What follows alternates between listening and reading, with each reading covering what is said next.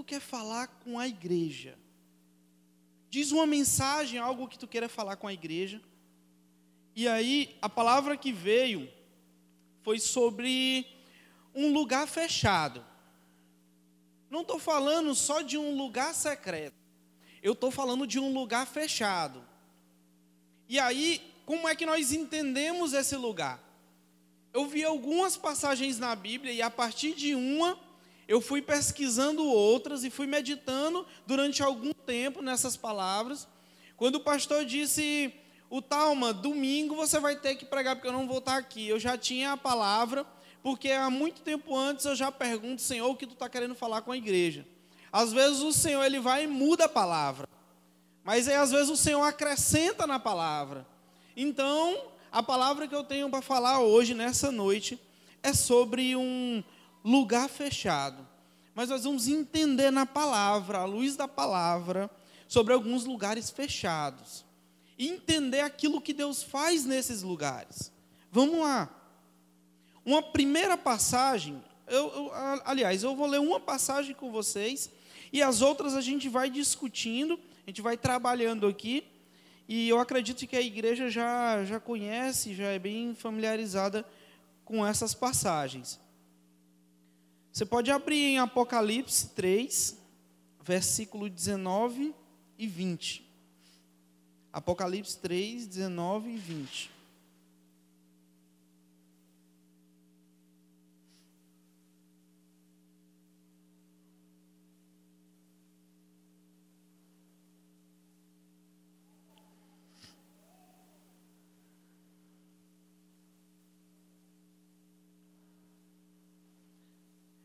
Apocalipse 3, 19 e 20. Diz assim: Repreendo e disciplino aqueles que eu amo. Por isso, seja diligente e arrependa-se. Eis que estou à porta e bato. Se alguém ouvir a minha voz e abrir a porta, entrarei, cearei com ele e ele comigo. Quero partir daí um seguinte: até no próprio encontro com Jesus, ao chegar, o Senhor está, ele está numa situação de, ele chega e bate a porta, e nós decidimos se abrimos ou não essa porta, se nos relacionamos com Deus. E o Senhor diz: Olha, eu entrar, eu vou cear com você e você vai cear comigo. Necessariamente, se eu entrar, eu me relaciono com você e você se relaciona comigo. Esse é o grande negócio daí. E esse lugar ele está fechado. Ele não é um lugar aberto. A partir daí eu estava pesquisando algumas coisas e, e eu tava, eu queria entender mais como é que funciona isso. É o medo de lugar fechado, é o medo de lugar apertado, é o medo da de muitas vezes estar ali comprimido pela multidão, está pressionado. Jesus já teve pressionado pela multidão e teve que se retirar. Mas Jesus não tinha essa fobia. Jesus tinha um problema de não ser morto ali, ele sabia que não ia morrer, tem toda uma, mas ele não queria estar ali no meio daquela multidão. Então, é, são várias coisas que vários, vários problemas dentro de um lugar fechado que vão, que vão coincidir com essa fobia. É o medo do lugar. É não gostar daquele lugar escuro, apertado, seja um armário, seja qualquer coisa. Quem trabalha, acho que quem é psicólogo sabe bem do que eu estou falando. Melhor e muito do que eu. Mas vamos lá. Será se alguém com claustrofobia vai para o céu? A igreja pode. Alguém com claustrofobia vai para o céu? Sim? Sim, vai para o céu. Porque a porta, ela é estreita. E aí não é só a porta que é estreita. A palavra diz que o caminho também é estreito. Então, eu fiquei pensando, alguém com claustrofobia vai para o céu? É muito apertado o caminho. Alguém com claustrofobia vai para o céu. Mas alguém com claustrofobia espiritual vai para o céu? Hã? Não vai para o céu. Tem que abandonar alguns medos. Para entrar nesse caminho, tem que abandonar alguns medos. O aspecto espiritual tem que estar tá ok para entrar nesse caminho. Porque o caminho é muito estreito. E tem que ser abandonado algumas coisas, porque é arriscado com os nossos conceitos, com a nossa mentalidade, com as coisas que nós vivemos, as nossas feridas, a gente pode não passar pelo caminho. A gente vai agora para pensar a partir de, de outras passagens que a, que a palavra nos traz. Quando pensei em lugares, um primeiro lugar que veio foi a fornalha. Todo mundo que sabe da fornalha, né? Sadraque, Mesaque e Abednego, Ananias, Misael e Azarias. Daniel provavelmente naquela situação ele foi testemunha ocular daquilo ali. Eles viviam num tempo, eram quatro homens na qual um deles, Daniel, era um profeta e tinha visões e sonhos. Eram pessoas usadas por Deus em determinado tempo, mas chegou um belo dia, dentro daquele contexto, que ele entrou numa situação de escolha. Agora você vai ter que fazer uma escolha. E assim na nossa vida é também, você tem que fazer escolhas todos os dias. E eles tiveram que cultuar um Deus feito de, de ouro, e o Deus tinha 27 metros. Eles tinham que se prostrar diante daquele, daquela estátua, eles tinham que tomar uma decisão. Ou eu me rendo àquela situação para continuar vivendo, para continuar com o meu salário bom, para continuar com a minha posição, com o meu cargo, ou então eu vou para dentro de uma fornalha. Eles tomaram uma decisão. E aí, eles decidiram ir para dentro da fornalha.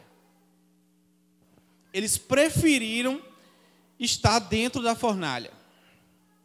A fornalha é lugar de pressão. Por que, que eu digo que é lugar de pressão? Numa situação normal, a palavra diz que aquela fornalha ela teria um determinado número de, de chamas. E aí, para aquele momento, porque eles se recusaram a se prostrar, o rei mandou aumentar sete vezes mais. Olha só, sete vezes mais foi aumentado o fogo daquela fornalha ali dentro tinha uma pressão muito grande. E nós sofremos pressão todos os dias. Seja em emprego, você sofre pressão por resultado, senão você não vai atingir determinadas metas. No nosso, nosso cotidiano, a nossa vida é uma pressão, é uma pressão por conseguir algo, por ser alguma coisa ou alguém diante da sociedade. Nós temos a pressão familiar. Quando surge uma, uma possibilidade de melhoria, você já ganha pressão. O fato de viver, você já está pressionado. Por isso, muitas pessoas decidem não viver. Muitas pessoas decidem abreviar a sua vida por conta de pressão. E aí, no meio do fogo, no meio da, da chama, às vezes você não vai ter, você não vai ter muito tempo para raciocinar. Você tem que tomar uma decisão na sua vida, dentro da sua casa, no seu cotidiano, se você aceita a pressão ou não. A pressão, às vezes, ela é necessária, principalmente dentro da caminhada cristã. Se eu não aceito a pressão da palavra, e aí nós podemos ligar a pressão à exortação, provavelmente o meu caráter, ele não está sendo moldado.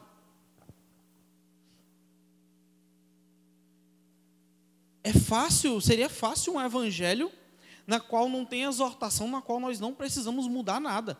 Seria muito fácil. Mas no Evangelho as coisas vão seguindo mudando. Em Romanos 5 diz: olha, ah, as tribulações elas produzem perseverança.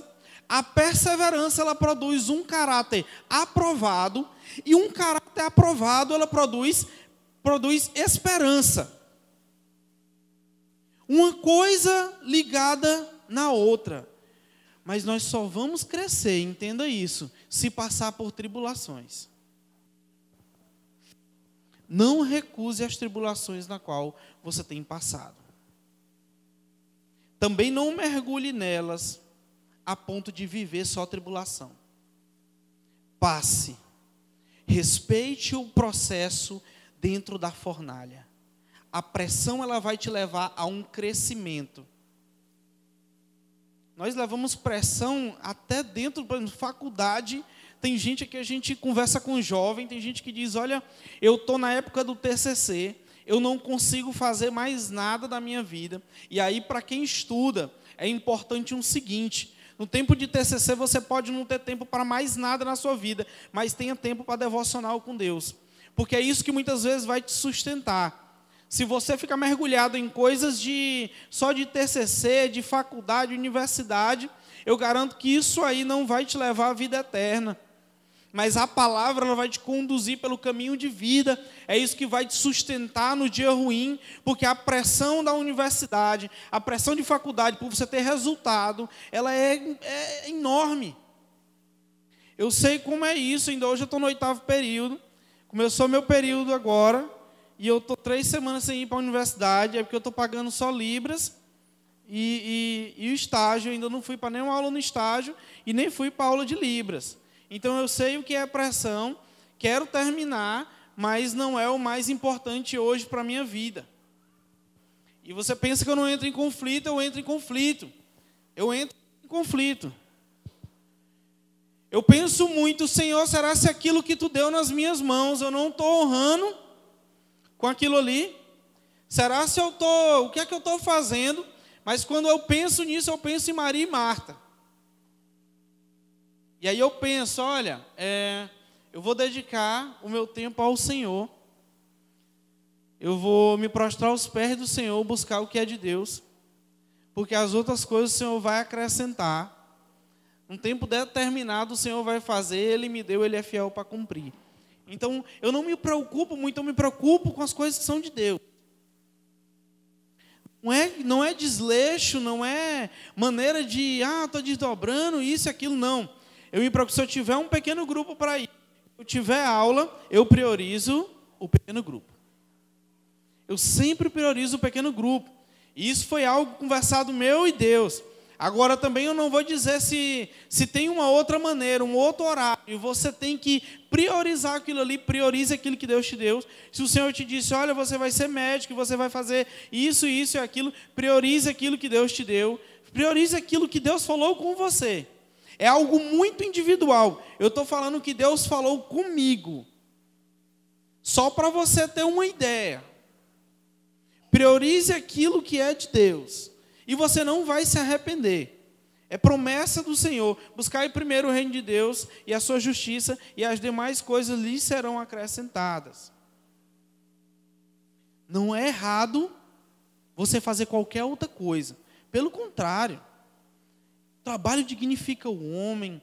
Estude, porque nós precisamos dos melhores médicos, nós precisamos dos melhores advogados, nós precisamos ocupar todas as áreas da esfera social, política, nós precisamos, porque Jesus tem que entrar em todas essas áreas. A gente precisa de pessoas de caráter em todas as áreas, pessoas com a mente renovada, transformada em todas essas áreas mas a gente precisa de pessoas que são entregues aos pés do Senhor e não com afazeres. Deposite o teu coração nos pés do Senhor e não em afazeres, porque o Senhor ama vidas e não coisas. A pressão ela é muito grande por resultado, por status, por isso, por aquilo. Eu sei bem como é isso. Uma das coisas meu pai, meu pai perguntou, meu filho, e tu, e tu quer ser pastor? Aí eu, pai, eu quero. Eu falei, mas isso aí não dá dinheiro não. Não dá dinheiro não. E pastor, o pessoal anda queimando, dizendo que é ladrão, que é isso, que é aquilo. Não, eh, tem certeza? Toda vez que eu vou na casa do meu pai, meu pai me mostra um concurso no interior que tem para a história. Toda vez. E eu vejo tudo, eu vejo o edital, ele me manda, eu olho o edital, eu digo que massa, eu digo, Senhor, manda pessoas, manda uma pessoa boa para passar nesse concurso, que ele consiga ganhar aí o dinheiro dele, que ele consiga ser um bom professor, aonde ele quiser, porque eu tenho uma certeza. Meu sogro e minha sogra estão aqui hoje, e aí eles vivem falando, meu sogro é outro que me dá muito concurso, entendeu? O tal passou na televisão que vai abrir 200 vagas, que massa! 200 profissionais aí na área e tudo. Vou orar por eles. Quero levar uma palavra na escola deles, mas não é para mim. Então, são, são coisas que a gente tem que lidar bem com a pressão. Porque quando você terminar o seu curso, quando você entrar no seu emprego, tem uma nova etapa. Acredite, tem uma nova etapa. Quando você entrar, você vai querer subir de cargo. Vou trazer mais um contexto familiar. Que meu pai não escute esse, se estiver sendo gravado, que meu pai não escute. O sonho do meu pai era passar num concurso público. Estudou, estudou, estudou, passou no concurso do Banco do Brasil. E aí foi choro, a gente chorou e tudo, foi maravilhoso. Ele fez umas provas, lá subiu de cargo em pouco tempo, virou caixa, não sei o quê, não sei o quê. E eu achando muito bonito, quando foi agora, ele liga para mim quase que chorando, dizendo que não aguenta mais. O que foi aconteceu? Pediu tanto, pediu tanto. Tem uns níveis de pressão. Nós temos que estar preparados para os níveis de pressão. Você quer ser médico? Ótimo. Está preparado para a Amazônia, caso não tenha médico mais aqui no Piauí? Você quer ser advogado? Beleza, é massa, status, dá até um dinheiro bacana. Você pode passar no concurso, né? Você pode, nesses concursos aí que só advogado entra, tribunal de não sei o quê, de não sei o quê, de não sei o quê, maravilhoso. Mas você está preparado para ficar lá na, na penitenciária esperando vir um bandido, um assaltante de banco, para você soltar ele? Na salinha dos advogados, você está preparado? Está preparado para ouvir histórias de estupro? Todo tempo? Você, mulher, está preparado para tirar um estuprador da cadeia? A gente tem que pensar nisso tudo níveis de pressão. A fornalha nos leva a pensar nos níveis de pressão. Pense na pressão que é só de viver. Se não for Jesus, nós não conseguimos ter uma vida plena. Porque você vai passar uma etapa e vem outra pressão e tem etapa vencida, vitória para você, para sua família, e vem um outro nível de pressão. A gente tem que estar preparado para a fornalha. Vamos para um outro lugar agora.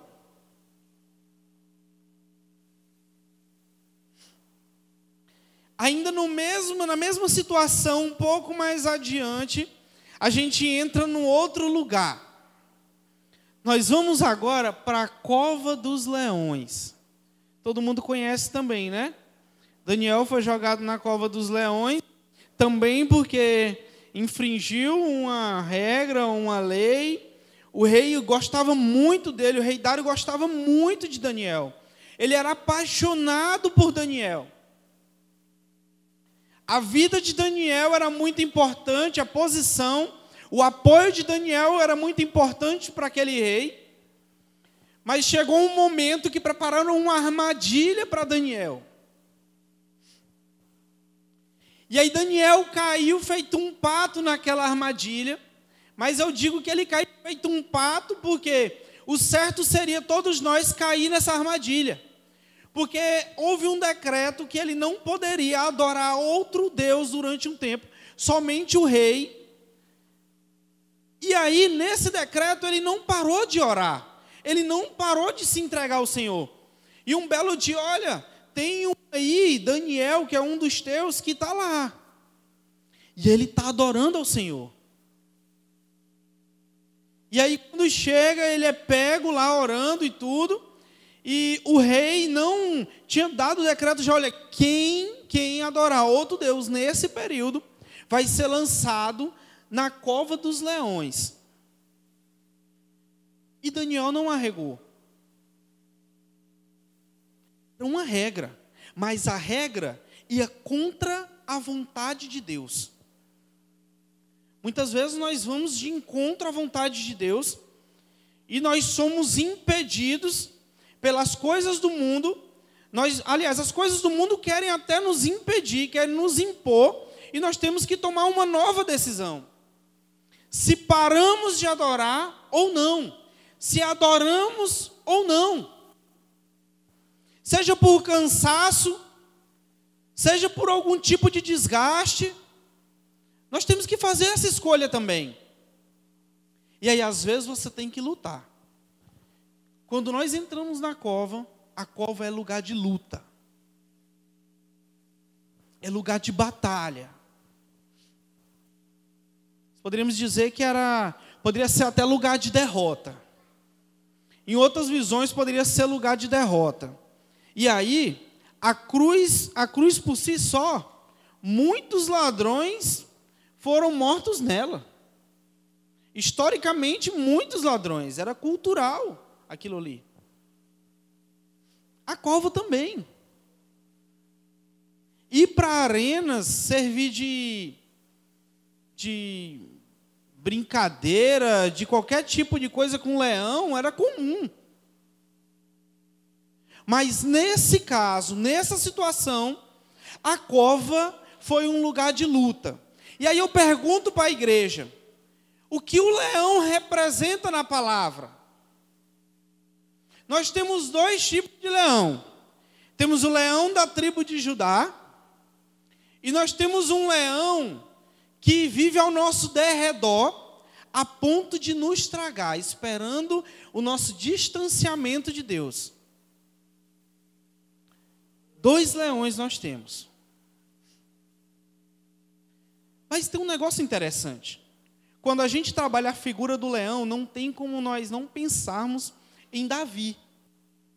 E aí, o contexto de Davi, nós só trabalhamos pastor e ovelha a partir de Jesus, mas a partir das situações que nós encontramos no Antigo Testamento.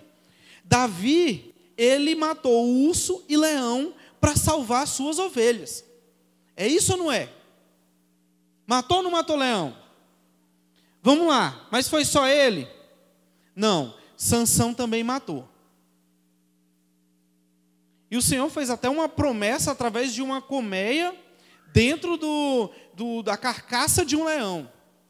Então a ligação de Sansão com o leão é muito próxima e houve luta e houve vitória. A figura do leão, nós imaginamos, não é destruição. Para o crente não é destruição. Quando você visualiza o leão, você visualiza vitória. Nós olhamos para o leão e não imaginamos derrota. As batalhas que nós tivemos na Bíblia com o leão foram de vitória. Quando disse assim: Olha, Daniel, você vai ter que ser lançado na cova dos leões. Mesmo jeito de Sadraque, Mesaque e Abednego, ele não. Olha, vai ser o jeito, Sadraque, Mesaque e Abednego disseram: Olha, vai ser o jeito jogar a gente lá, porque ainda que, que a gente saia vivo de lá, nós não vamos adorar o teu Deus. E aí o panorama muda quando você se posiciona.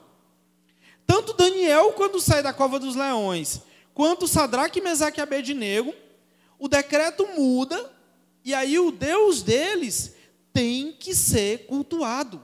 É obrigado, nas duas situações, o Deus deles ser cultuado. Quando nós nos posicionamos, as coisas mudam.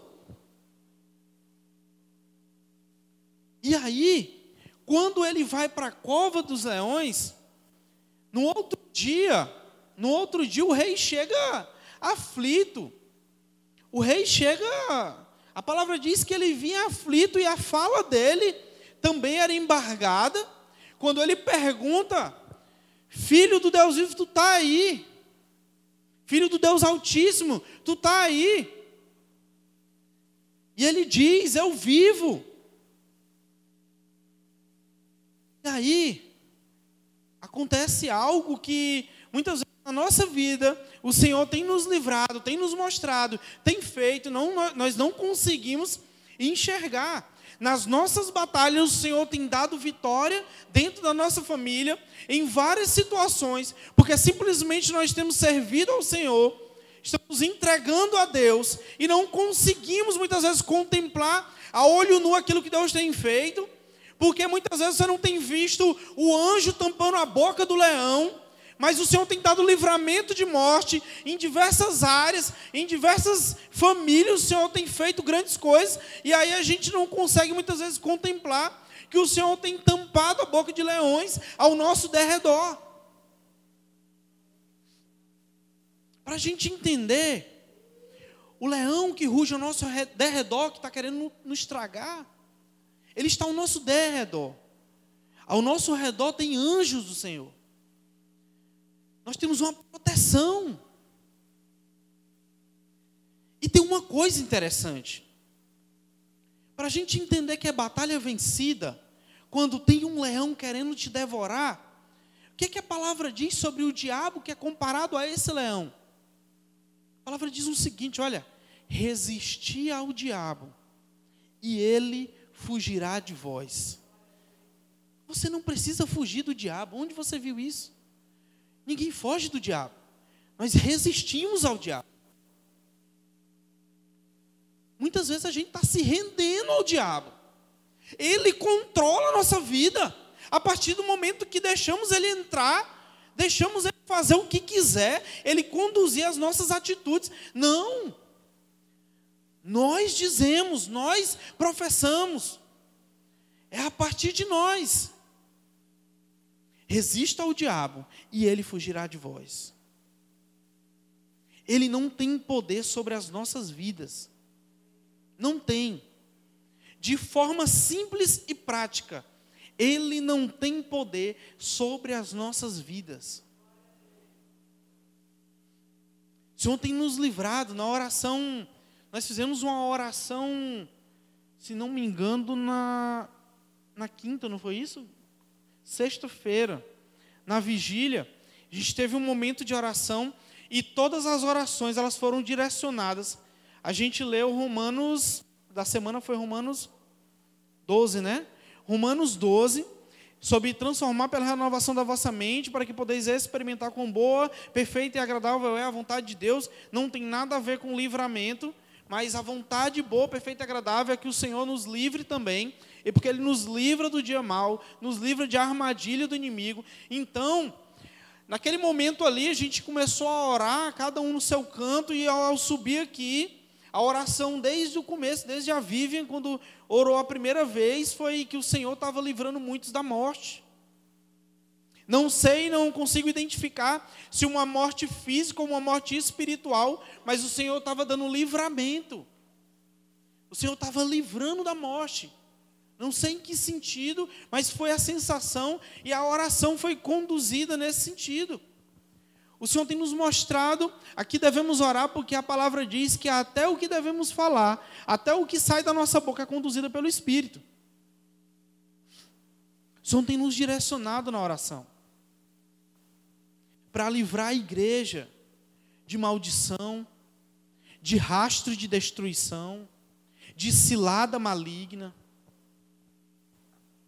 Então, dentro desse contexto de luta, de batalha, o Senhor não deixa nem que você saia ferido. Ali os leões não é que eles não mataram, ali é que eles não feriram. A boca deles foi tampada de cada leão. Os anjos do Senhor tamparam a boca daqueles leões e não ficou ferida algum. Ele saiu sem nenhum fio de cabelo ser tocado. Do mesmo jeito, quando saíram da fornalha, nenhum fio de cabelo foi consumido, a palavra diz. No meio das nossas batalhas, a gente sempre costuma pensar o seguinte: Paulo diz uma coisa que eu gosto muito: abatidos, mas não destruídos. Eu gosto muito disso. Então, uma vez eu postei, o menino está errado. Está errado.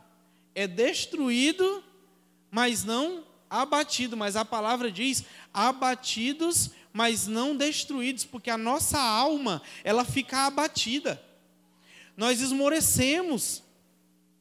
O nosso semblante cai quando passamos pelas lutas. É isso ou não é?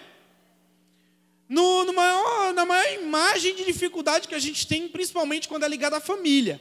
O interessante é quando é ligado à família, porque na hora que toca na família, parece que é dez vezes pior. Quando é com um amigo, você tem força para suportar.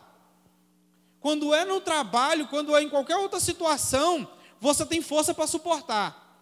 Mas quando é na família, aí a tua alma fica abatida. A nossa alma fica abatida. A gente esmurece. É desse jeito. São as batalhas que muitas vezes a gente tem travado e nós, a gente tem saído, às vezes, esmurecido e acha que está destruído. Mas na verdade você não foi destruído porque o Senhor não deixou nem tocar em nada da tua vida. Daniel se prostrou ao Senhor. Sadraque, Mesaque e Abednego, eles fizeram o que tinha de fazer e nem um fio de cabelo deles foi tocado. A gente costuma de falar assim, né? Sempre quando a gente participa de algo espiritual, a gente diz assim: olha, a retaliação, quando ela vem, ela vem pior. Ela vem para te destruir. Ela vem para te acabar. Por isso que você precisa das armaduras e isso e aquilo. Nesse contexto, o Senhor não deixou nem tocar. Ele passou pela aflição porque nós passamos por aflições, mas o intuito da aflição e a promessa de Deus é que possamos perseverar naquilo que Deus deu. Você está entendendo Romanos 5? Você passa pela aflição, mas a aflição, ela te faz perseverar naquilo. Aquela perseverança vai fazer você absorver mais de Deus, porque você não vai passar sem a presença de Deus. Sem a presença de Deus, você não passa, você não persevera. Porque se você usar a sua mão, seu braço, você não vai conseguir. Não é por você. Não é por você, pela sua própria força. Então você persevera, o teu caráter, ele permanece reto, como desses homens que permaneceu reto, passaram e aí o caráter deles é aprovado e depois de um caráter aprovado, ele tem esperança. Qual é a nossa esperança? De uma vida eterna. De um relacionamento eterno com Deus. Esse processo ele tem que existir. Não esmureça só de pensar que você vai passar por aflições. Eu digo para você, você vai passar por aflições. Primeiro que você não é melhor que ninguém. E aí tem uma oração muito ousada quando a gente pede um seguinte: quando você pedir, Senhor, aumenta a minha fé. Só quem já pediu aí aumenta a minha fé? Já pediram aumenta a minha fé? Ah, eu quero ter uma fé pelo menos o tamanho de um grão de mostarda, né? Assim que a gente é a referência bíblica que nós temos. Eu quero ter uma fé grande também. Mas no momento que eu digo, Senhor, aumenta a minha fé, eu tenho que estar preparado porque o Senhor vai mandar. A minha fé vai aumentar. Se você pedir, a sua fé vai aumentar. Em nome de Jesus, ela vai aumentar. O bom, o bom, é que quando você pede, pode vir a tribulação. Não necessariamente a minha tribulação vai ser a mesma da sua. Talvez isso aqui não seja nada para mim, mas é algo gigantesco para você. Então é muito diferente, é muito. vai de cada um. Então, dentro desse processo, você vai aumentar a sua fé, você vai fincar mais ainda os seus pés na rocha, mas você tem que estar preparado como vai ser esse processo, respeitar esse processo que o Senhor vai trazer para a tua vida. Isso não é ruim. Isso é bom, porque esse processo vai te fazer se aproximar mais de Deus. É uma dificuldade que nós temos é nos aproximar mais de Deus. Um medo que eu sempre tive, ainda hoje tenho, é quando eu penso daqui a vários anos, como é que eu vou estar? O que será que eu vou ter feito? Será se eu vou ter deixado algum legado para aqueles que eu caminhei? Aonde o Senhor quer me colocar? Você tem que pensar assim também. Hoje você está numa situação. Como você vai estar daqui a 10 anos? A palavra do Senhor diz que o futuro a Deus pertence. Mas você não pode deixar de sonhar. Porque você sonha com muita coisa, nós sonhamos com muita besteira. Mas sonhar as coisas de Deus, o Senhor é arriscado ele não te mostrar o que vai acontecer amanhã. Mas você tem que estar preparado para a condução do Senhor. Porque do mesmo jeito você não vai permanecer. Nós passamos por essas dificuldades que na qual esses homens passaram para que a gente possa crescer. Nós não vamos permanecer do mesmo jeito. O Senhor não vai nos deixar, se quisermos permanecer na presença de Deus, Ele não vai nos deixar na nossa zona de conforto. É bom a gente entender muito bem isso.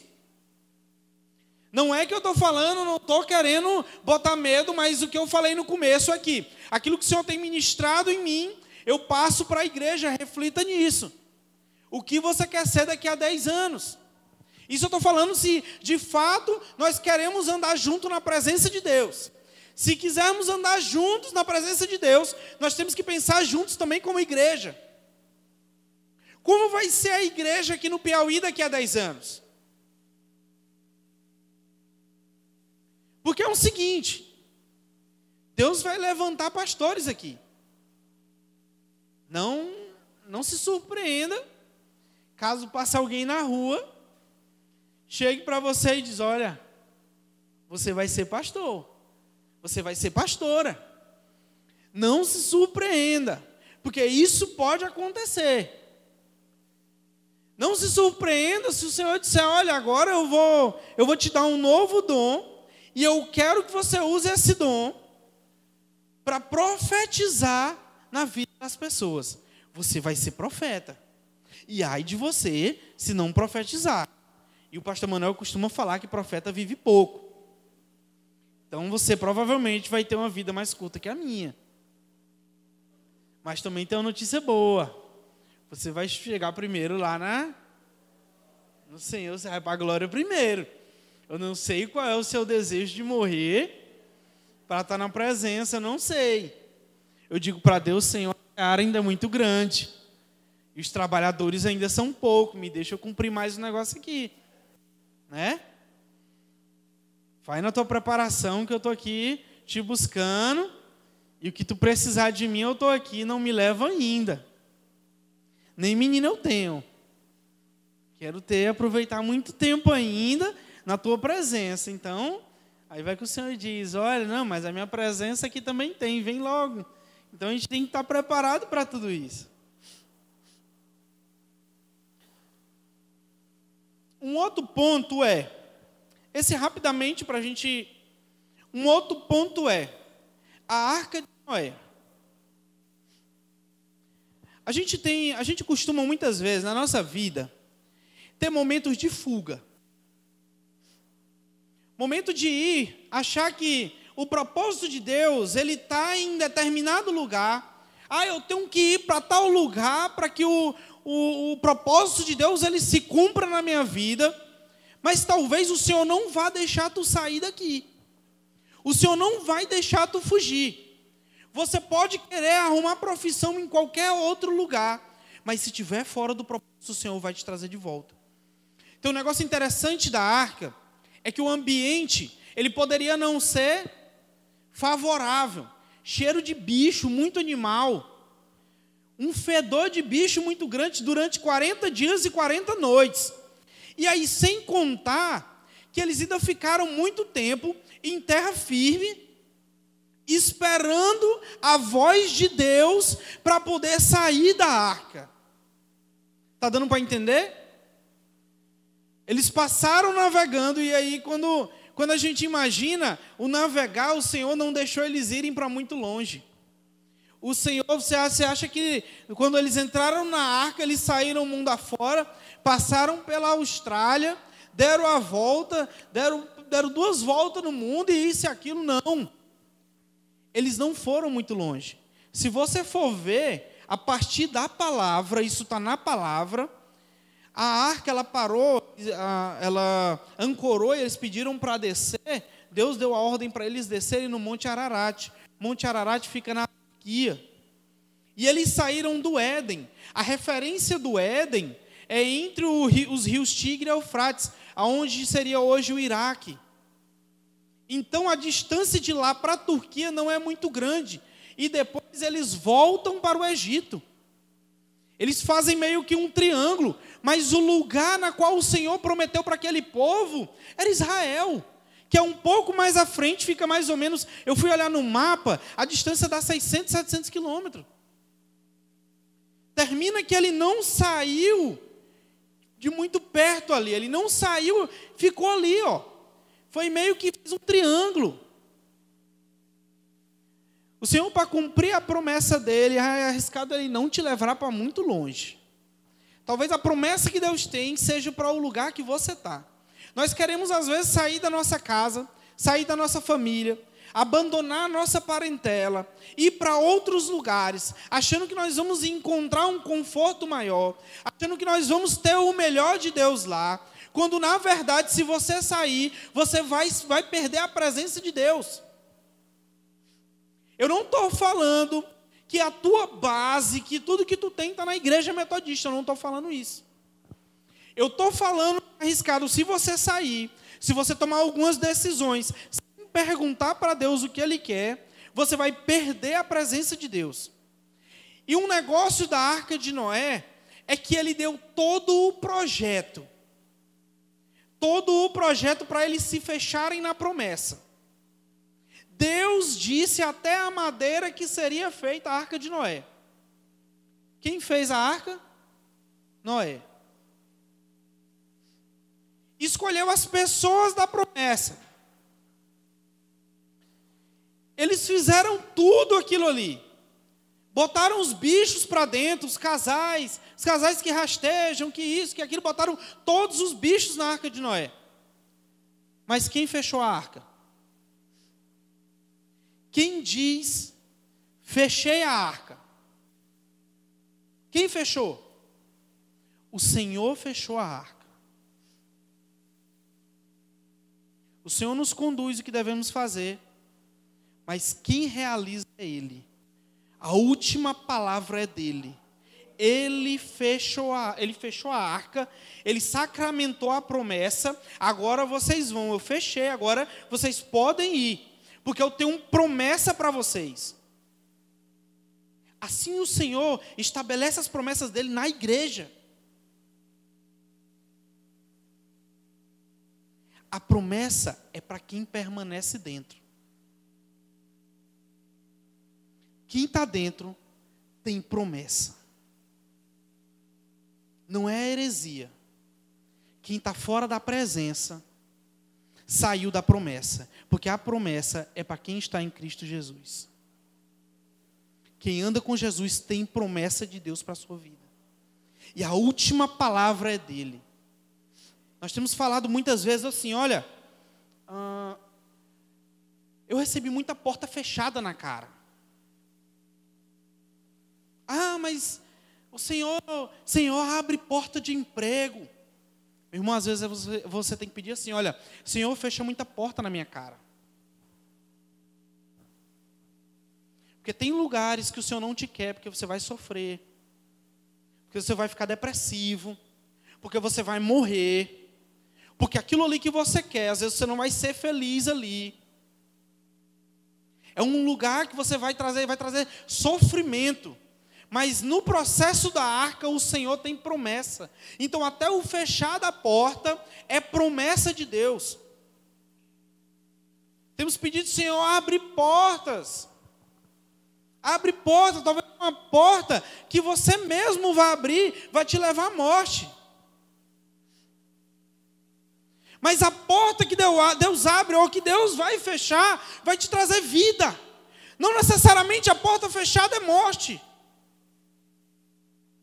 A porta fechada pode ser promessa, porque o Senhor vai te conduzir a outro lugar. O Senhor vai te levar a outros lugares. Ou o Senhor vai te conservar nesse lugar, porque Ele não quer que você saia. Mesmo que o lugar, às vezes, não cheire bem. Mesmo às vezes que o alimento não seja o melhor, mesmo que os conflitos ali sejam os maiores conflitos, mas o Senhor te quer naquele lugar, porque Ele vai mudar a partir dali. Entenda, busque de Deus aonde o Senhor quer começar, aonde o Senhor tem promessa, porque para as nossas vidas Ele tem promessa. Busque isso de Deus aonde o Senhor quer que você esteja. Vamos para um quarto ponto agora.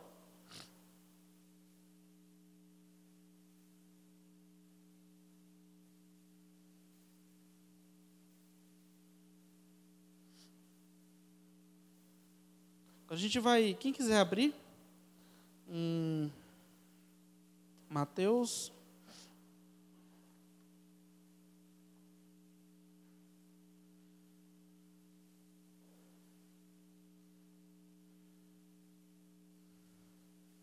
Mateus capítulo 6. Mateus capítulo 6, versículo 6 também.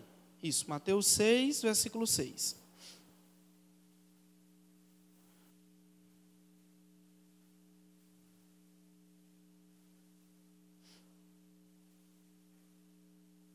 Vamos lá. Mas quando você orar, vá para o seu quarto, feche a porta e ore ao seu pai, que está em secreto. Então o seu pai, que vê em secreto, o recompensará. Amém?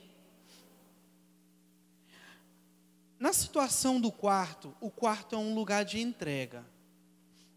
Sempre quando nós, nós pensamos no quarto, a gente pensa num lugar de oração. Você imagina o seu quarto como um lugar de oração? Imagina, você consegue visualizar o seu quarto como um espaço devocional, um espaço de, de dedicação. Você consegue imaginar? Você consegue tudo visualizar tudo que você faz no seu quarto? Consegue mesmo? Tudo que nós produzimos no nosso quarto? Será se você fica angustiado no seu quarto? E aquela angústia produz oração? Será? Entenda uma coisa. O lugar, ele é importante. Está na palavra, a referência que o Senhor dá de um lugar de intimidade não é a cozinha. Cozinha é um espaço muito bom. É um dos melhores lugares da casa. Eu penso logo em macarronada, eu penso em tanta coisa boa na cozinha. É muito boa a cozinha. Mas o nosso lugar de entrega e de maior proveito é o nosso quarto. E aí eu não estou falando, ah, mas tem gente que dorme na sala, dorme não sei aonde. O lugar é o de menos, o importante é que tenha entrega. Mas a referência que ele dá, ele diz o um seguinte: olha, entra para o teu quarto, fecha a porta, fecha a porta. E aí eu fico imaginando quando a gente entra no nosso quarto, que é o nosso, que a gente tá, a gente conseguiu visualizar, né? Na nossa mente nós visualizamos o que, é que a gente faz no, seu, no nosso quarto. Nosso lugar também de angústia, nosso lugar de sofrimento, nosso lugar de choro, certo? Às vezes, às vezes, é o lugar que nós mais desagradamos a Deus mesmo lugar que você ora, é o mesmo lugar às vezes que você peca.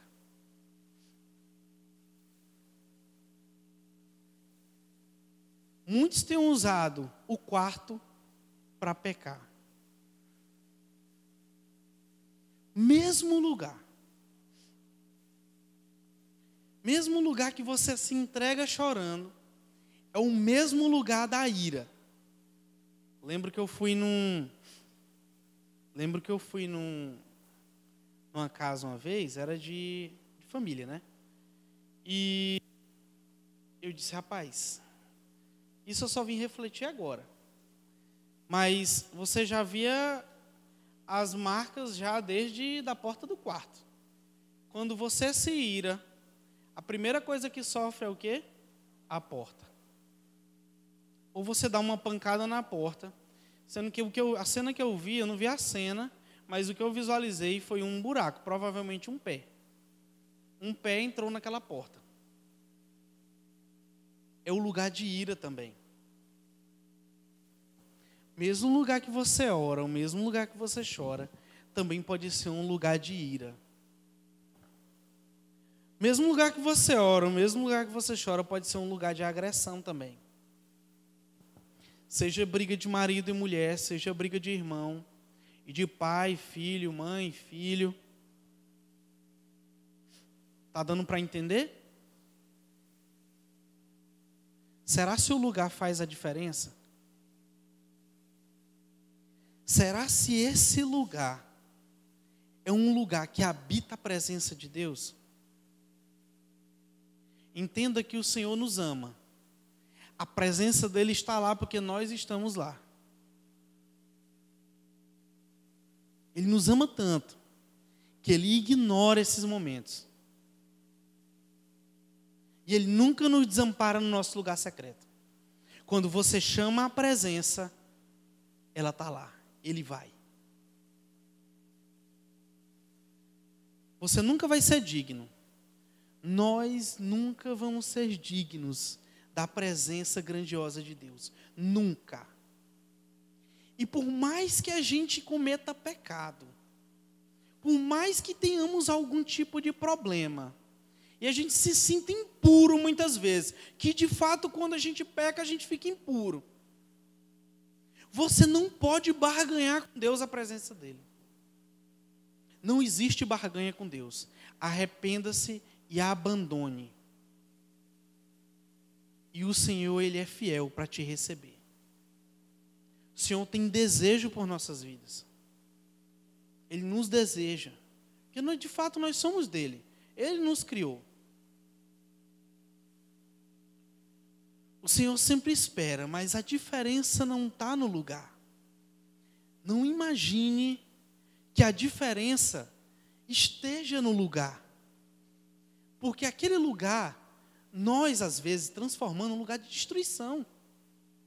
Em vez de abençoar dentro do quarto, nós amaldiçoamos. Você pode ver qualquer coisa dentro do quarto. Qualquer coisa. Os seus olhos podem desagradar a Deus dentro do quarto. Não é o lugar. Nunca foi o lugar. Ah, mas e Daniel? A cova foi gerado vida. Ah, mas a fornalha. Na fornalha houve vida. Eles saíram vivos de lá. Ah, mas Noé, diante daquela dificuldade, o Senhor acabou com o mundo todo para criar uma linhagem a partir de Noé, uma nova aliança. Entenda que não é o lugar nunca foi o lugar. Você sabe qual é a diferença de todas essas histórias? E todos esses lugares é o posicionamento. Posicionamento. Entenda uma coisa. É a forma como eles entraram na fornalha, é a forma como ele entrou na cova, é a forma como ele entrou na arca, é a forma como eu entro no meu quarto para orar. Muitos morreram na cova. Muitos morreram na fornalha, com a temperatura mais baixa. Bom lembrar disso. Muitos não adoram no quarto. E muitos vão querer ter promessa em alguns lugares. Mas se não tiver com Jesus, você não prepare uma arca com as suas próprias mãos, você não vai não vai passar. Porque a promessa é para quem está em Cristo Jesus. nunca foi o lugar, e sim o posicionamento. Nós temos que tomar uma posição diante do mundo, nós temos que nos posicionar diante da dificuldade, nos posicionamos diante da pressão, nós tomamos um posicionamento muito importante diante das batalhas, porque o Senhor está disposto a cuidar, está disposto a nos dar a vitória, mas para isso Ele vai buscar o que é de nós? Posicionamento. Ele pede arrependa-se, deixa o teu pecado, deixa os teus maus costumes, deixa o teu mau caminho. E o que antecede essa primeira passagem que eu li é: Eis que estou à porta e bato. Se você abrir, eu cearei com você, e você ceará comigo. A comida que eu como, você vai comer também. Se você por si só buscar água, vai morrer de sede ainda. Se você por si só comer, se alimentar, comer do seu pão, se trancar nesse quarto, se trancar nessa casa e não abrir, você ainda terá fome. Mas na mesa do Senhor, se você comer do pão da vida, não terá fome, e se beber da fonte, não terá sede. Isso é promessa de Deus. Eu não sei o que tem passado nas nossas mentes muitas vezes. Eu sei o que se passa na minha. Na sua eu não sei. Que te tem feito às vezes balançar na fé, ou te tem levado para outros lugares que não seja a presença. Mas o Senhor, ele reforça mais uma vez: só existe vida na presença de Deus. Longe dela existe morte. A gente até brincou hoje na escola de líderes. Olha, existem coisas benignas que são que estão aquelas ligadas a Deus. Porque Deus faz parte do caráter de Deus ser benigno. Mas se você não é benigno, a sua bondade, aquilo que você faz, é só para o seu ego. Na verdade, não tem nada a ver com a benignidade de Deus. Tem a ver, muitas vezes, com a malignidade do mundo. Porque você só consegue ser benigno em Deus, porque faz parte do caráter dele, o espírito dele, que é depositado em nós, transforma o nosso caráter. Porque nós tomamos posse do caráter de Cristo. Não vamos conseguir muita coisa sem Deus. E nós temos muita luta para vencer. Porque batalha travada com Deus não é clichê, um jargão. Batalha travada com Deus é, é batalha vencida. Nós não somos derrotados. Pelo contrário. Nós somos mais que vencedores, mais que vitoriosos em Cristo Jesus. Amém? Você pode ficar em pé? Queria chamar, vamos terminar no altar?